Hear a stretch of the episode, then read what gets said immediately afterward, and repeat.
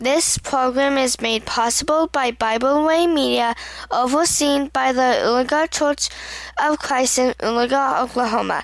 You are listening to Diligent Teacher with my mom, Lisa Earl. Hello, ladies.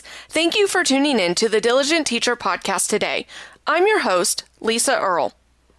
In the 18th chapter of the book of Luke, we are told a parable of a judge who gave a woman what she wanted simply because she pestered him. This judge did not fear God nor regard man, but in the end he did what was needed. Let's read Luke chapter 18, verses 1 through 8, and consider this parable. Verse 1 Then he spoke a parable to them that men always ought to pray and not lose heart, saying, There was in a certain city a judge who did not fear God nor regard man. Now there was a widow in that city, and she came to him, saying, Get justice for me from my adversary. And he would not for a while, but afterward he said within himself, Though I do not fear God nor regard man, yet because this widow troubles me, I will avenge her, lest by her continual coming she weary me. Then the Lord said, Hear what the unjust judge said. And shall God not avenge his own elect who cry out day and night to him, though he bears long with them? I tell you that he will avenge them speedily.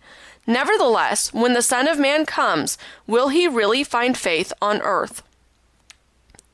If you recall, a parable is a story that Jesus told that was relevant to the people of the time, but that had a spiritual lesson to be learned. And before he told this story, he prefaced it by saying that men always ought to pray and not lose heart. One of the things I love so much about Jesus is that he doesn't give a command or tell us what to do only. He always backs up what he says with a reason. As a parent, my daughter likes to ask me why. Why do you want me to do this? Why do you want me to do that? Why are we going here or there? Now, sometimes I do just say, because I said so. But I try to give a reason when I feel it can help her to understand or it might be relevant. But Jesus never said, because I said so. He always backed up every command with a reason. He always tells us why we need to act the way He wants us to act. He always gives us a goal to work towards in order for us to live our best lives and to get to heaven to live eternally with Him. So then, in this particular parable, Jesus backs up his statement by telling us of a judge who did not fear God nor regard man. This judge seemingly was only out for himself. He didn't care about the people that he judged and was likely only a judge because it elevated him in social status. And a woman came to him and asked this judge to help her with a person she was having some kind of conflict with. We don't know what kind of conflict. It must not have been relevant to this story. Now, this doesn't seem that far fetched, does it? You know, people coming to a judge to have them help them is the very reason we have judges. They judge between people having a conflict and decide who is right and who is wrong and how the problem can be resolved. But this judge, because he did not fear God nor regard man, he blew this woman off. Then, after a while, the woman had seemingly come to him repeatedly. The judge finally decided to help her, only because he was tired of her. The sad thing is that even though the judge finally did what was needed, he still didn't do it for the right reasons or in the proper way. He didn't do it because that was the right thing to do. He didn't do it because that was his job. He did it because he didn't want the woman to keep coming to him and bothering him.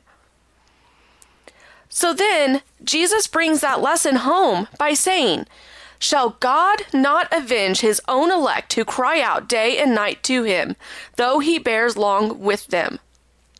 Remember what Jesus said at the beginning? He said, Men always ought to pray and not lose heart. And now he is asking a rhetorical question.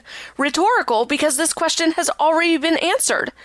Guess what? God will avenge his own elect when they cry out to him day and night. He will avenge those who pray and don't lose heart. And verse 8 says that he will avenge them speedily. He will avenge them not because we annoy him with our prayers like that judge, but he will avenge us because we are his children. Ladies, This is an amazingly beautiful part of being a Christian. When we are wronged, God will avenge us. When we have conflicts with others, God will avenge us. When we are faithful to Him and strive to live as He wants us to, God will avenge us. So remember, always pray and don't lose heart. The great avenger is on our side. Thank you so much for taking the time to listen. And always remember, ladies, to teach others diligently. Thank you for listening today. We hope you enjoyed this podcast. You can find out more about Bible Way Media at BibleWayMedia.org.